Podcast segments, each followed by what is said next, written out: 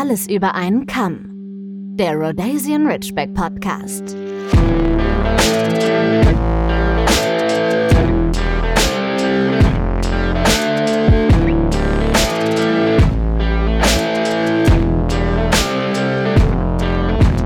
So, meine Lieben, herzlich willkommen zur nächsten Ausgabe eures Lieblingspodcasts, nämlich den Rhodesian Ridgeback Podcast Alles über einen Kamm. Alles ist anders, mal wieder. Ich habe hier heute mein Mikrofon in der Hand, ohne Stativ.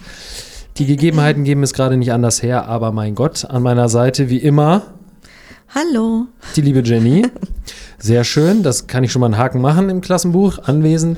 Und wir haben an unserer Seite unseren Evergreen, nicht diejenige, die die ähm, uns mit ihrer Meinung schon des Öfteren in äh, unseren Episoden aufgeklärt hat, geholfen hat und äh, sie auch ein fester Bestandteil unseres Rudels ist, nämlich die liebe Joanne. Hallo, hallo. Hallo. Danke nochmal für die Einladung. Ich freue mich sehr. Wir Ja. freuen uns, dass du da bist. Joanne Davis, ihres Zeichens, wie sagst du es immer so schön, Hundepsychologin und Hundetrainerin oder habe ich was vergessen? Nee, das ist richtig. Das ist korrekt? Das Okay, reicht. das, ist, das reicht, okay.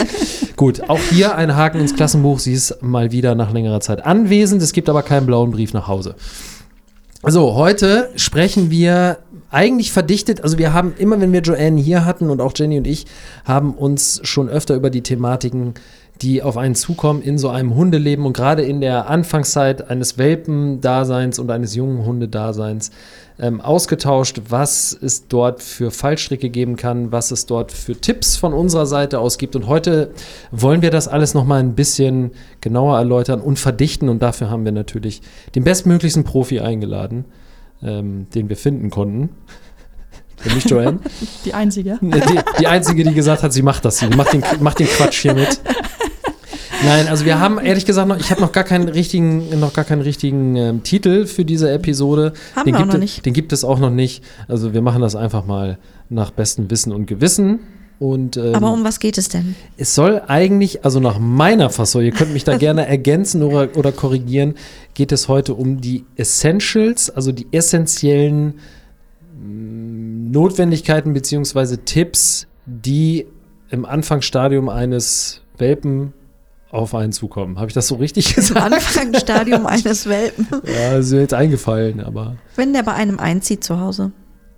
Ja, wenn der Welpe beim Sollte sie Einzug- an, Ja, es geht halt um erzieherische Maßnahmen, die, würde ich sagen, jetzt wirklich, wirklich notwendig und existenziell Ja, sind. erzieherische Maßnahmen finde ich, finde ich ein gutes Gerade aus der Sicht eines äh, tatsächlich Hundetrainers, Hundepsychologen innen. Ähm, uns da mal genau. genau, sorry, um bestmöglich Sachen vorzubeugen. Ja, exakt. Und da haben wir jetzt eine Top X, weil wir wissen noch nicht, wie viele Top es werden, weil wir haben hier eben in der Vorbereitung gemerkt, es gibt äh, Top 1, Top 2, da gibt es aber Top 2.1 und so weiter Top und so 2 fort. Plus nennen wir das Ganze. Ja, Top 2 Plus, genau. Aber wir starten einfach mal rein. ja, Ja, Jenny, womit starten wir denn? Oder Joanne, womit starten wir denn?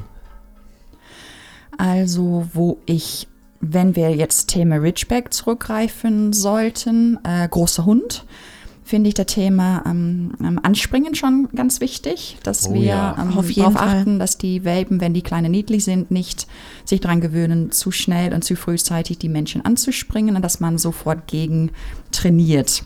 Ähm, wie wir wissen, wird der Ridgeback ein sehr großer Hund und ähm, dieses Training wäre für eigentlich alle Hunde gedacht, aber speziell für den großen Hund, der hinterher schon relativ schnell einen Schaden zufügen kann, wenn er zu häufig den Spaß an Springen entwickelt. Und da würde ich sagen, dass wir damit sehr, sehr gut mit starten könnten. Also, was machen wir? Was habt ihr denn für Parke gemacht? ja. Ehrlich Wie? gesagt, nix. Nö, wir haben immer gesagt, wenn der zu uns kommt, Parker, komm hoch. Na komm, komm, spring mal Oh, hoch. so süß. ja, Ja, also ich glaube wirklich, also was aktiv dagegen unternommen haben wir nicht, außer zu sagen, nein, nein, nein, hör auf. wir haben uns irgendwann weggedreht, Ja, aber ich glaube auch erst tatsächlich als wir nach bei dir waren. ja, ja, ja, ich glaube schon. Aber nichtsdestotrotz hat er, hat er uns das Leben sehr schwer gemacht. Und das ist auch das, was ich heute immer noch ähm, sage, dass dieses Anspringen bei Parker wirklich lange gedauert hat. Also das hat er mit, mit einem Jahr, ich meine, heute ist seit, jetzt ist die Vergangenheit so relativ, aber mit einem Jahr, eineinhalb Jahren hat er das immer noch gemacht, ne? Also wo der schon so 30 Kilo gewogen hat. dass der Leute noch angesprungen hat, die sich dann mega am, bei uns hier am, am Kanal drüber aufgeregt haben und so. Da kann ich mich Was auch verständlich erinnern. ist. Also man hat ja immer das, was man so von den Büchern auch teilweise liest, dass man äh, liest, dass man sich wegdrehen soll oder dass man den Hund so ein bisschen so wegschubst, ähm, dass er wieder runtergeht. Manche sagen sogar, halt die Füßen von den Hund fest, weil das mögen die dann auch nicht. Das ist auch eine Taktik, die ich immer wieder von meiner ähm, Welpenbesitzer höre, dass sie das wohl gehört haben, dass sie es tun sollen. Knie anziehen, habe ich schon gehört. Ja, also, Knie anziehen, das ist natürlich der aversivere Weg, ne, dass man, wenn der Hund einmal hochspringt, dass der Knie zwischen sozusagen zwischen der Brust gerammt werden soll. Ähm, gut, die sind alles so Taktiken oder Techniken, die ich nicht jetzt einsetzen würde.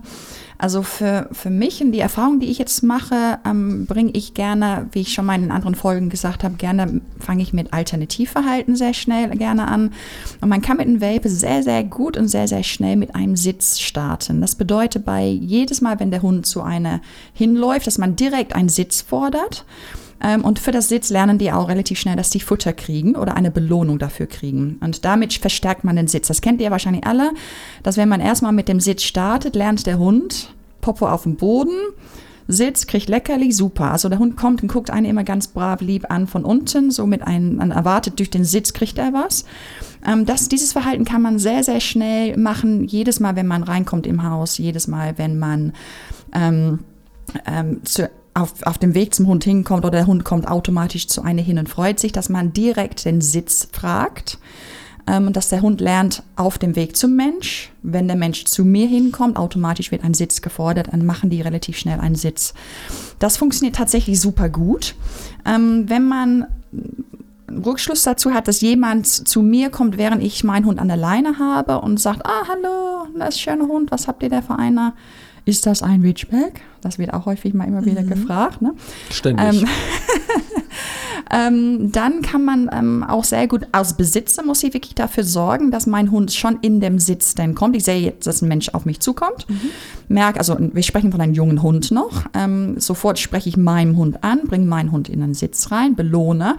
Und ich belohne wiederholt in der ganzen Zeit, wo der Mensch auf mich zukommt und mit mir quatscht, belohne ich wiederholt meinen Hund, während er im Sitz bleibt. Ähm, so lernt der Hund relativ schnell, dass es darum geht, dass, mein, dass der Besitzer die Belohnung ausspricht und nicht, dass der Besuch beziehungsweise der Person, der, entgegen mir, der mir gegenübersteht, dass der die ähm, wie heißt das, Belohnung bringt. Ne? Weil die Belohnung ist auch ein, oh, wer bist du denn? Du bist ja ein süßes Kerlchen.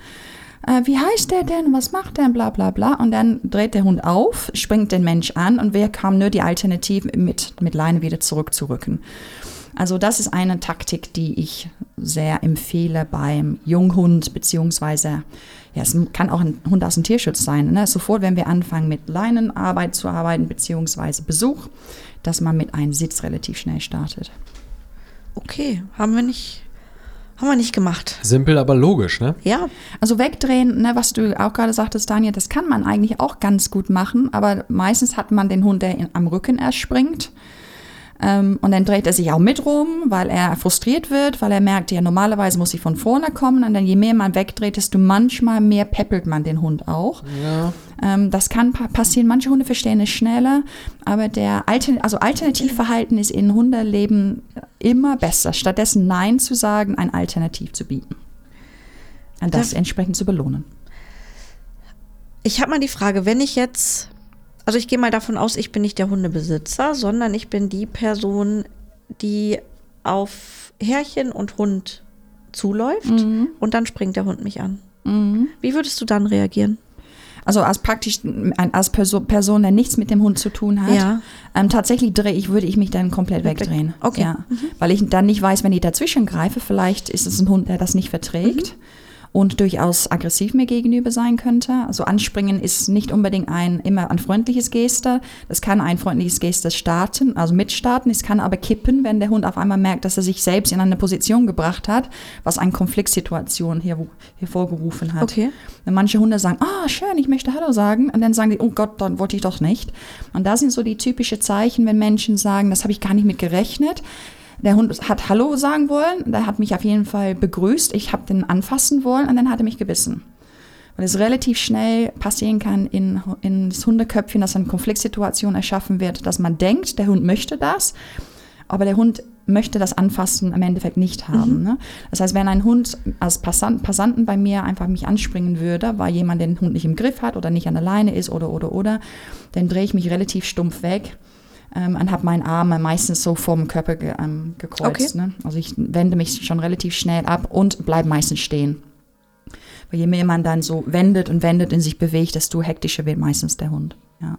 Und dann bitte ich natürlich relativ schnell, der unverschämte Besitzer den Hund wieder zurückzuholen. Das stimmt. Mhm. Weil auch Hundetrainer haben manchmal weiße Hosen an.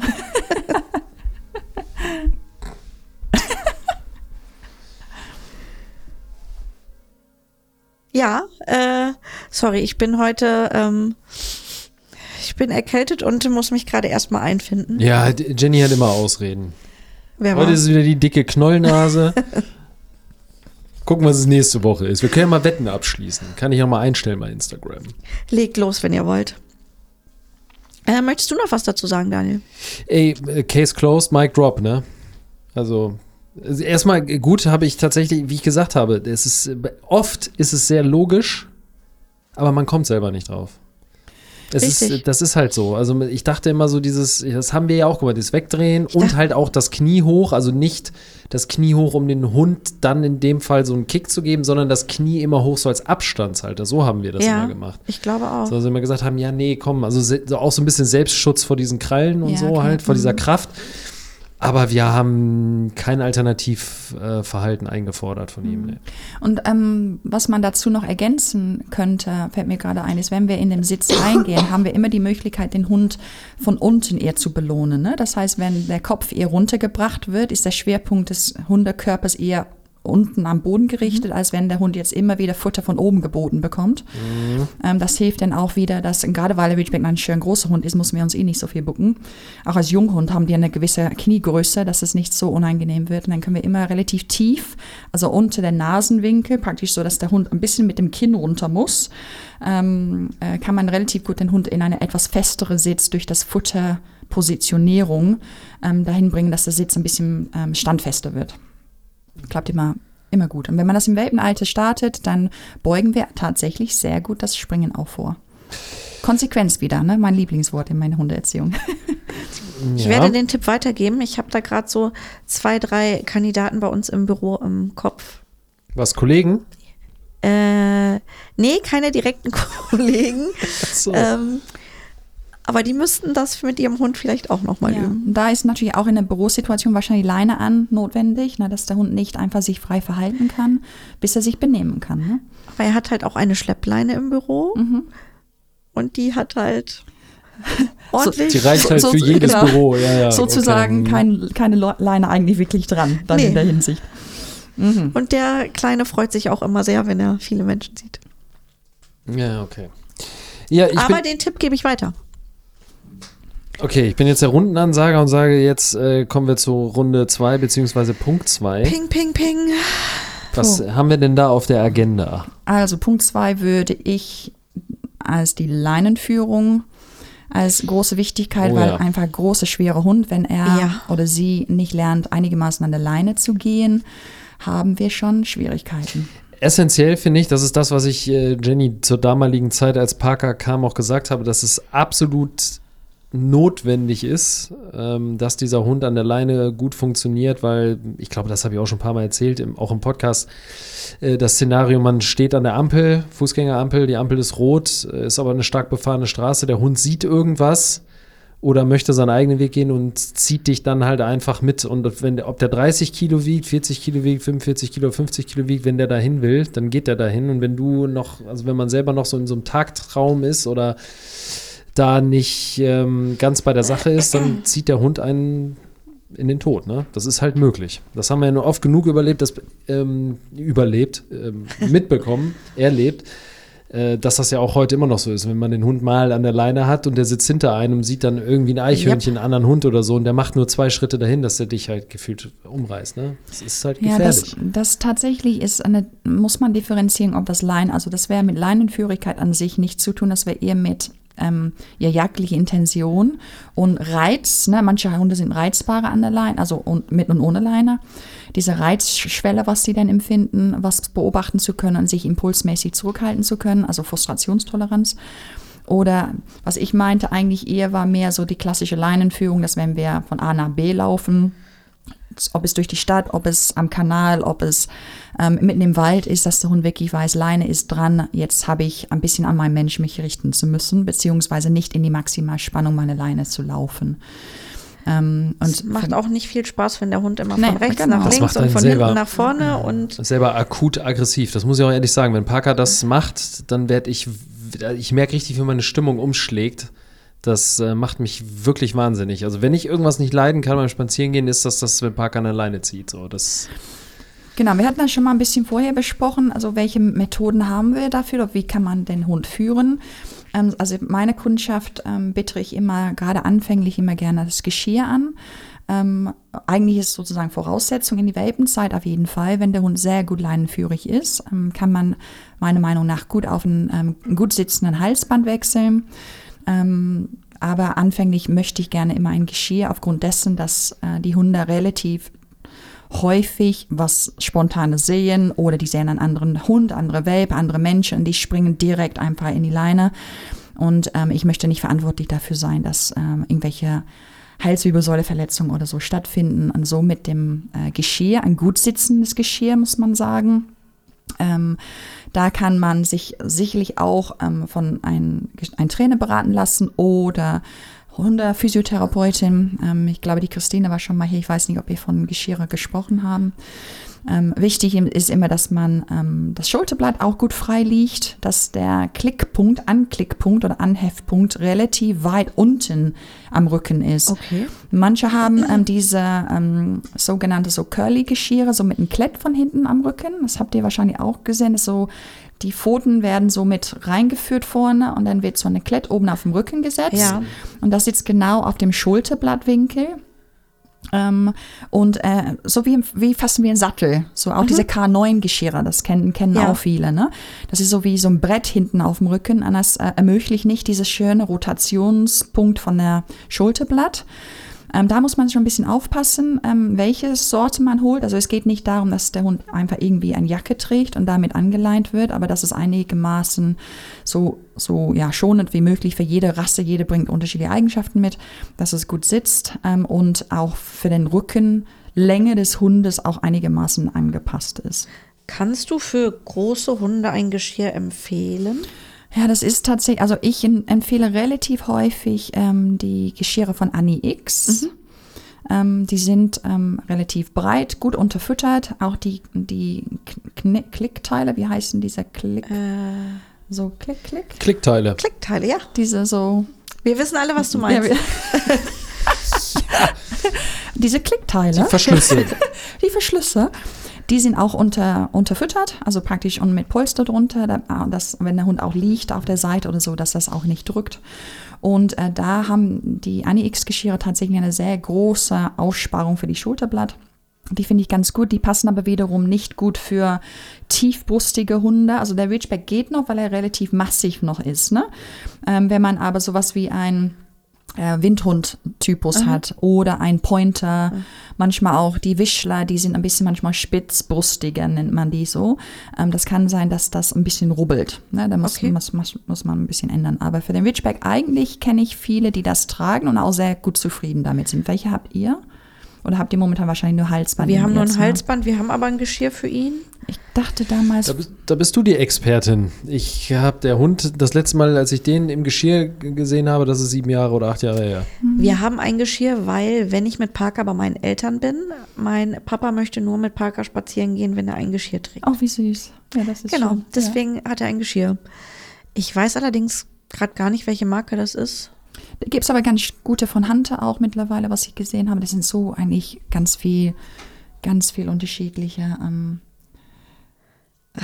Wir verfolgen gerade eine, oh, ist ein Spinner, ne? eine Spinne.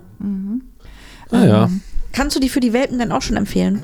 Ähm, auch, je nachdem, also ich habe ja mehrere Geschirre bei mir ähm, auf dem Hundeplatz, also unterschiedliche Typen, ähm, damit wir einfach mal schauen, welche, welche passt für welchem Hund. Dackel sind immer relativ schwierig, ähm, Geschirre ähm, anpassen zu lassen. Ähm, aber im Endeffekt muss man sich einfach wirklich gut beraten lassen.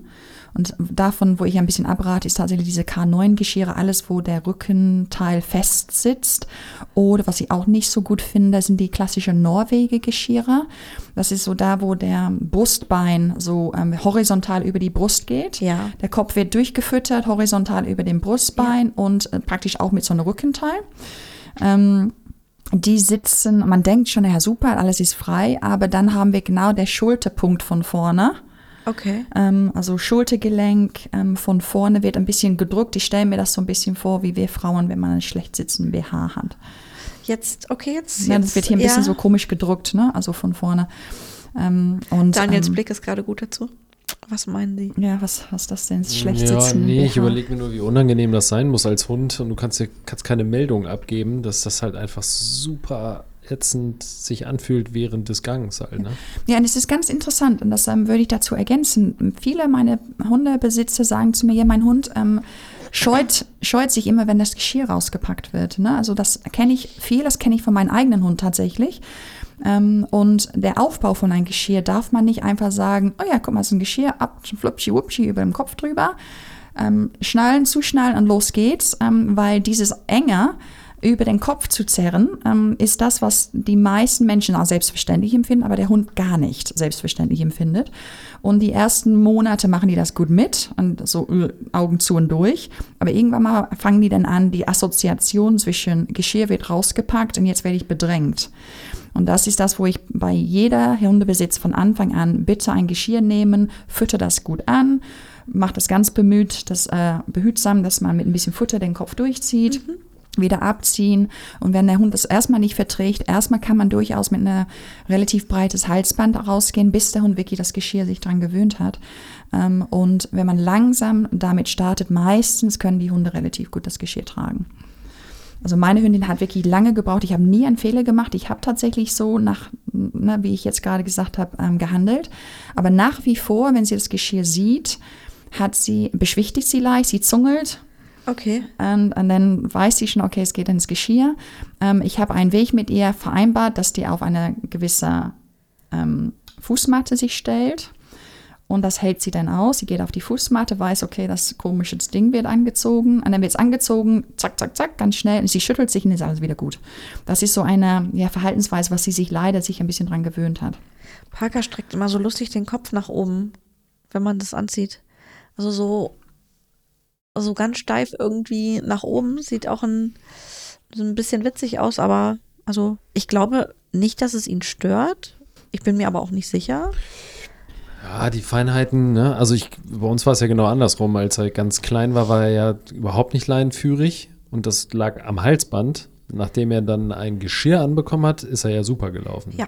Also Ja, genau, das, ihm genau, das ist ein andersrum. sehr guter Punkt, weil die meisten sagen, naja, mit dem Geschirr lernen die Hunde zu ziehen. Ne, so typisch so Husky-Phänomen, ähm, dass Huskies nur mit Geschirr ziehen sollen. Und ich habe auch viele Erfahrungen gemacht. Ähm, ähm, einer ganz präsent, ähm, ein deutscher Dogger, der zieht mit ein Halsband, wurde dann ein Metallhalsband gekauft, dann wurde ein halbes Stachelhalsband gekauft.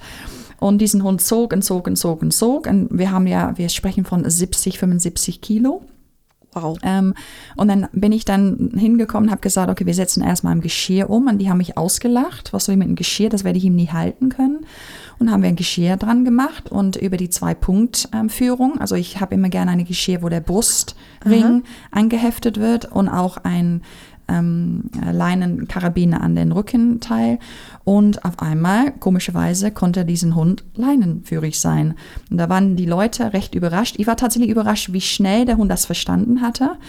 Ähm, aber ich glaube, das liegt ein bisschen daran, dass sie einfach bequemer laufen. Und wenn man belohnt auf den richtigen Zeitpunkt, dann der Hund nicht jedes Mal so einen unangenehmen Druck am Hals hat, dass äh, deren Bedürfnis bei einer zu bleiben einfach sich verstärkt dadurch. Natürlich passend belohnen, passend motivieren, dass der Hund da bleiben soll. Und dann geht es. Aber mit 75 Kilo habe ich natürlich keine Lust, da durch die Gegend gezerrt zu werden. Äh, definitiv nicht. Aber Ist auch halten kann ich den auch nicht. Genau, halten kann ich den auch nicht. Und die als einzige Alternative wäre mit einem Halti.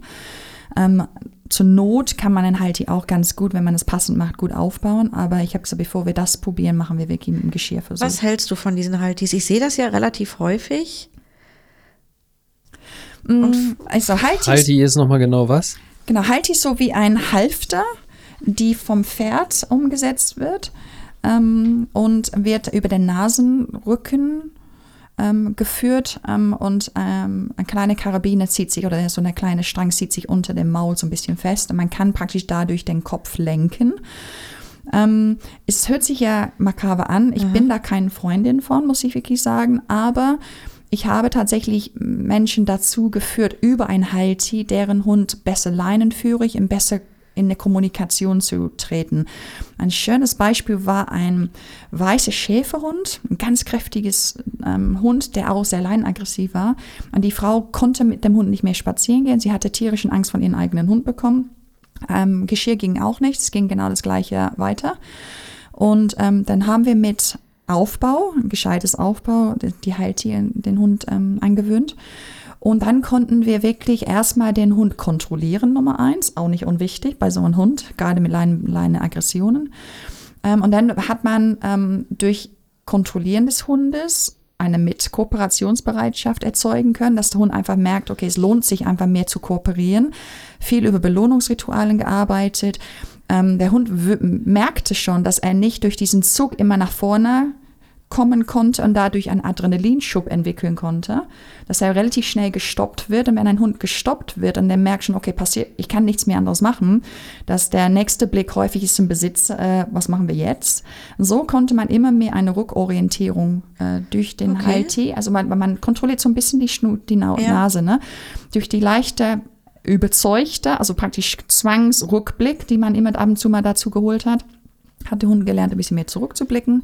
Und dann war das dann so, dass wir dann angefangen haben mit Halti-Führung, mit Geschirrführung gleichzeitig. Und irgendwann mal war es so, wir gehen aus dem Haus mit Halti-Geschirr, also gemeinsam ähm, angeklickt. Und dann konnte man sagen, okay, wir nehmen das Halti jetzt weg und machen nur Geschirr. Dann führen wir das Halti wieder dran, damit man immer so ein bisschen so eine Pendelarbeit gemacht hat. Das war echt super. Also da ähm, war es hinterher wirklich nach so ein paar Monaten war der Halti wieder weg. Obwohl dieses, der halt hier auch super gefährlich sein kann. Ja. Ich sehe da manchmal Leute, die dann mit Ja. Ruck diesen Kopf rumziehen. Genau, die, die, die führen nur mit Haiti fast. Ja. Ne? Ja. Also ein man, wo man denkt, oh mein Gott, ist eine riesen Karabine, die hängt auch noch am Ende. Der Hund zieht nach vorne an der, der Halswirbelsäule wird maximal rotiert und wir haben dann oben auf der Atlas-Axis-Ebene von dem Hund eine sehr starke Rotationsebene, was da passiert. Also da passiert wirklich, äh, wenn ich manche Leute sehen, wie die mit dem Halti umgehen. Also ich habe mehrere Leute angesprochen, habe gesagt, bitte, bitte lassen Sie sich das erstmal richtig ähm, antrainieren, diesen Ja. Halti, weil sie schaden ihren Hund damit. Ähm, und wenn man es, wie gesagt, wenn man gut mit umgeht, ähm, kann man manche Hunde retten, dass die bei den Familien bleiben können, weil auch das ist natürlich ein, ein Problem, ne? wenn ich meinen Hund nicht führen kann. Definitiv. Ähm, ich habe ein anderes Beispiel, ein großer Schweizer Sennenhund, auch ein Riesenkalb. Ähm, auch das gleiche Problem, wir haben mit Halti gearbeitet, die Frau wog Maximum 50 Kilo und der Hund äh, 65 oder so. Und sie konnte mit dem Hund nicht mehr spazieren gehen. Und bevor das passiert, dass die Hunde abgegeben, dann lohnt es sich auf jeden Fall andere Methoden mit einer Beratung dahinter, äh, lohnt sich das noch zu probieren. Ich überlege auch gerade, wenn irgendwie kleine Kinder dabei ist, wenn man vielleicht Ja, als Familie genau. unterwegs ist, dann Genau. braucht man ja noch mehr Sicherheit, dass Ja. der Hund irgendwie bei einem ist und irgendwie. Genau, und das kennt ihr wahrscheinlich auch, wenn man nervös ist, mit dem eigenen Hund spazieren zu gehen. Ähm, gerade wenn es um Leinenaggression geht oder Kräfte, die ich nicht halten kann, dann ähm, habe ich so eine Spannung in, in mir selber drin, dass ich keinen Spaß erstmal habe, mit meinem Ja. Hund zu, spazieren zu gehen. Der Hund merkt schon, dass irgendwie was hier nicht missstimmig. Die kriegen noch mehr innerlichen Stress und dann findet das Ganze, ist ein Teufel, Teufelskreis. Ne? Ja, das ist ein Perpetuum mobile, auf jeden Fall. Ja, genau. Das, ähm, das äh, potenziert sich alles nur nach oben, ne? Aber wir sind ein bisschen vom Thema, glaube ich, Ja. von den Welpen so abgekommen. Hast du noch ein paar Tipps für Welpen und Leinführigkeit? Welpen- und Leinenführigkeit. Also wir fangen immer gerne an mit, ähm, ich nenne das immer der Klopf-Klopf-Arbeit. Ich habe immer gute Namen für alles. Ne? Klopf-Klopf. Dafür hatten wir dich ein, das habe ich dir beim letzten Mal schon gesagt. Ähm, also wir machen immer ähm, Klopf-Klopf. Ich klopfe an der Hüfte und der Hund erstmal hat eine Orientierung, ähm, wo er hingucken soll. Und das ist ungefähr in die Hüfthöhe. Und äh, wenn es auf die linke Seite ist, Klopf, Klopf, ähm, dann orientiert er sich zur linken Seite. Und wenn ich Klopf, Klopf auf die rechte Seite mit meiner flachen Hand, damit die Zuhörer sich vorstellen kann, Klopf, Klopf, links und rechts, Dann haben wir ein Sichtsignal und ein Hörsignal. Und sofort, wenn ein Welpe anfängt zu orientieren, ach Geräusch, ach, da ist die Hand. Und dann folgt sofort die Belohnung, dass wir dann sozusagen eine schöne Seitsitzposition hinbiegen können. Ne, Auf die Seite. Vielleicht erinnert ihr euch da ein bisschen Oh an ja. den Welpenkurs. Gerade noch gemacht, Mhm. als Ginny auch dabei war. Gerade noch gemacht. Seitposition, klopf, klopf, let's go. Ähm, und ähm, die ersten Schritte beim Welpe ist natürlich dein Klopf, Klopf, gucken, klasse, super, belohnen, nochmal Schritt, Schritt, Schritt, super, belohnen und okay, Freigabe, darf der Hund wieder weiter weg. Ne? Und das ist so der Aufbau, ähm, wie ich das in meiner Welpenschule oder Junghundegruppen führe. Und das ähm, baut sich genauso auf bei einem Erwachsenen der keine Basis hat. Ähm, Tierschutzhunde, ähm, äh, Secondhand-Hunde, die dann nie ähm, die Basics gelernt haben, dann bringe ich das im Endeffekt genauso, ob es ein Welpe ist oder eine, ein, ein großer Hund. Große Hunde haben den Vorteil, deswegen liebe ich das mit den Ridgebacks, weil mein Klopft in der Nase ist schon auf der Höhe. Das ist heißt, richtig. es ist richtig schön. Ne? Also ich muss immer bucken mit meiner Hündin, kriege ich immer Knieschmerz. Und äh, mit dem Ridgeback kannst du einfach so klopf, klopf. Und der Hund so guckt, dann in die gleiche Höhe, kann ich einfach ein bisschen was rübergeben. Also finde ich ähm, bei so einem großen Hund toll. Praktisch ist das. Ja, nach wie vor ein erhabenes Gefühl. Und wichtig dabei, dass man nie zu viel fordert. Ne? Also ein junger Hund wird nichts schaffen, 100 Meter in ein Stück zu laufen. Also wir machen wirklich Klopf, Klopf, Schritt, Schritt, Schritt, Klopf, Klopf, Schritt, Schritt, Schritt, okay. Und dann gebe ich eine lange Leine, damit der Hund wieder das machen kann, was er möchte. Und wenn er wieder ein bisschen sein Ding gemacht hat, hole ich ihn wieder zurück. Seitposition, Klopf, Klopf, wir laufen weiter. Und immer ist mein, also das, was ich immer sage, Karabiner sollte unten hängen. Also die Karabine sollte immer runter sein und nicht mit Spannung hochgehalten werden, weil wir haben manche Besitzer, die laufen, dann haben die, sagen wir so, der Hund ist auf der linken, ja, genau, der Hund ist auf der linken Seite, die rechte Hand ist senkrecht oben in der Luft ähm, und Leckerlis werden, oh, ich weiß nicht, wie ich mein Leckerli greifen soll, ähm, also ganz entspannte Armhaltung, ähm, am besten so eine richtige U-Haltung von der Leine und über die Motivation vom Hund schauen, dass der Hund da bleibt. Und das geht mit einem kleinen Terrier, auch wenn die ganz verrückt sind, wie meine zum Beispiel, wie ein so eine Couch Potato, wie ein, ne, ein etwas erwachsenerer Ridgeback. Vielleicht geht's bei- beides genau gleich. Nur die Menge, die wir fordern können, verändert sich. Also meine Hündin als Kleinhund war das Klopf, klopf, okay, kannst du wieder laufen, kannst du wieder laufen. Weil Das war einmal so kurz gucken, ich, das reicht mir schon. Weg war sie äh, mit ihrer Aufmerksamkeit und dann musste ich die Aufmerksamkeit immer langsamer einüben. Ein Hund, der relativ Nummer eins vielleicht futtergierig ist, motivationsgierig ist, einfach total seine Besitzer liebt, dann gucken die automatisch mehr. Und dann haben wir viel mehr Möglichkeiten, dass der Hund 10 Meter, 20 Meter, 30 Meter, 50 Meter leinenführig wird. Das hat Parker damals schnell gelernt. Ich kann mich dran erinnern. Ich finde, der läuft auch super. Und Wenn ich euch sehe mit dem, also Parker läuft bei mir gar nicht an der Leine, aber also er, wenn ich die Leine dran mache, läuft er halt nicht weiter. das sagt, denn das denn? nimm das Das Ding ist weg. total oft so. What? Dann mache ich die Leine wieder ab, dann läuft er wieder. Hat er dich gut trainiert, Jenny? Ja, Hat der er. hat auch mittlerweile, glaube ich, einfach gar keinen Bock mehr auf Leine, weil er die halt einfach von mir nie, er trägt die halt bei mir einfach nie. Bei Aber mein Fremden Anspruch war immer, mein Anspruch war immer, als ich das mit ihm dann geübt habe, dass ich mit dem kleinen Finger diese Leine halten kann. Mhm. Ohne dass er, also dass diese Leine irgendwann Spannung aufbaut. Mhm. Das, Aber witzig, dass du das sagst, weil wenn wir mit der Leinenführung arbeiten, also da gibt's ja Fußarbeit und Leinenführung, ne? das sind so zwei unterschiedliche ähm, Typen der Leinen. Der Fußarbeit ist wirklich, dass der Hund bei mir an der Seite, also Klopf, Klopf, Signal, Leinen, also Fußarbeit. Ähm, Leinenführung, dass der Hund so pendelt, ne? dass er ein bisschen mal links laufen kann, ein bisschen rechts, aber nicht in den Maximalzug. Und ich nenne das tatsächlich, also meine Taktik ist es, ja, alle Davis Dogs, äh, ist die zwei, Zwei-Finger-Taktik. Das heißt, die Leine geht immer an zwei Fingern ähm, also Vorderfinger, ne, wie heißt das nochmal? Zeigefinger? Zeigefinger, Mittelfinger. Und wenn die Leine da nicht unter zu viel Spannung ist, dann ist das okay. Dann kann der Hund so laufen. Sofort, wenn Spannung draufkommt, also maximal Druck auf meinen Finger, dass er fast abbricht, am besten nicht abbrechen, ähm, dann vibriere ich so ein bisschen an der Leine, damit die Vibration an das Geschirr kommt. Und die meisten Hunden fangen an, so ein bisschen so sich zurück zu orientieren. Es läuft, es geht richtig gut. Das Okay. ist auch ein bisschen Training, also das muss man wirklich gezeigt bekommen, weil diese Vibration dieses nenne ich immer. Sorry. Dann sage ich immer zwei Finger, klopf, klopf. Und witzigerweise, die Leute sagen mir so, ich habe hier gemacht. Wir verlinken das Dictionary dann nochmal bei uns in der. Dictionary, das wäre gut, ne? Ja, ja, das können wir mal einführen. Ja, also das ist der Düt-Düt-Taktik und ähm, das funktioniert auch relativ gut. Und der Hund lernt, okay, Spannung kommt auf aufs Geschirr und die, die bringen sich zurück. Und das wäre auch der Markerpunkt, wenn wir auch vom Markertraining sprechen. Also wenn wir Marker, ähm, einen, einen Klicker nutzen oder Markerwort, dass der Hund merkt sofort, wenn zu viel Spannung drauf kommt, düt, düt, düt, der kommt ein bisschen zurück und wird gemarkert. Geht es auch mit Leine? Mit Leine. Also nicht nur, wenn er ein Geschirr trägt, äh, nicht mit Leine, sondern mit Halsband. Geht auch mit Halsband, ja. Okay. Genau. Weil es kein richtigen Zug ist, das ähm, äh, ist machbar auch damit. Ich werde das mal testen, vielleicht. Mit wem denn? Mit Parker? Ja. Was willst du denn mit dem alten Herrn noch, noch testen üben? Der ist das ist eingeschliffen. Das ist, ein, das ist ein alter Mann, wie das bei alten Männern so ist. Dass sie alle langsam werden. Dass sie, genau, dass sie langsam Stur. werden, stur, Ja, Stu, ja, das, das stimmt. auch. eingefahren. Ja. Morgens muss das so sein. Das ist bei Parker auch so, das Futter, gleiche Zeit und dann raus und die Runde und dann aber auch wieder zurück aufs Sofa. Genau, und wenn er nicht seine Runde gehen kann, dass er stehen bleibt und sagt, nee, nee, Ich- gehen wir, der, der Richtung gehen wir Ich heute erkenne mich nicht. da wieder. Ja, ja. Wenn ich morgens eine andere Runde mit ihm gehe, dann nee. Dann Das setzt bin- er sich hin, dann nö. Das bin ich in 10, in maximal 20 Jahren. Vermutlich. Ganz bestimmt sogar. Tja. Tja, ja.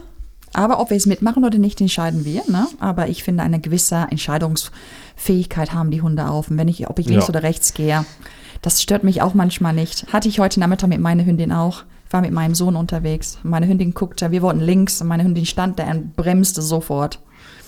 Und dann sagte ich zu ihr, willst du nicht links gehen? Und sie stand da, nein, will ich nicht. Ich sag zu meinem, hab zu meinem Sohn gesagt, ich sag gleich zu ihr, wo möchtest du denn hingehen, Holly? So habe ich zu ihr gesagt, Holly, wo möchtest du denn hingehen? Sie dreht die andere Richtung, springt in die Luft, wedelt mit dem Schwanz und sagt, hier lang. Wie Parker dann. Das war so cool. Ja, wenn und ich wir dann lachten uns zurückgehe- kaputt. Mein Sohn sofort, boah, was ein Diva. Ich sagte, ja, aber heute darf sie Diva sein. Das ist Parker genauso. Wenn ich dann umdrehe und wir gehen in die andere Richtung, wie er sich freut. Ja, und genau. ja. Und auch das kann man mal machen. Ne? Muss man immer nicht, nicht immer machen, dass der Hund auch, wenn ich, wenn ich zu ihr sagen würde, du musst mit, dann würde sie mitgehen. Aber ich finde, ein gewisser Miteinander ist auch schön. Ne? Ja. Meistens mache ich es auch so, dass wir dann meinen Weg gehen und ich sehe dann immer, wie bei Parker so dieser Traum zerplatzt. So, dann ist dieser Kopf, Kopf immer so leicht. runter. der Kopf immer so leicht runtergeht, so nach dem Motto, oh Gott, ich muss jetzt mit. Aber okay, äh, lass uns doch noch, lass uns doch noch einen Punkt, einen Punkt ähm, erläutern, würde ich sagen. Ja. Weil dann haben wir den, den ähm, Hörern und Hörerinnen auch schon genug zugemutet, glaube ich, für diese Episode. Mit was wollen wir weitermachen, Joanne? Was hältst du von Territorialverhalten? Mm, Kriegen wir das zeitlich noch rein, ja? Das werden wir jetzt sehen, Ja, ne? okay. Also ähm, andere Sache, gerade was der Ridgeback betrifft, vielleicht gar nicht so unwichtig.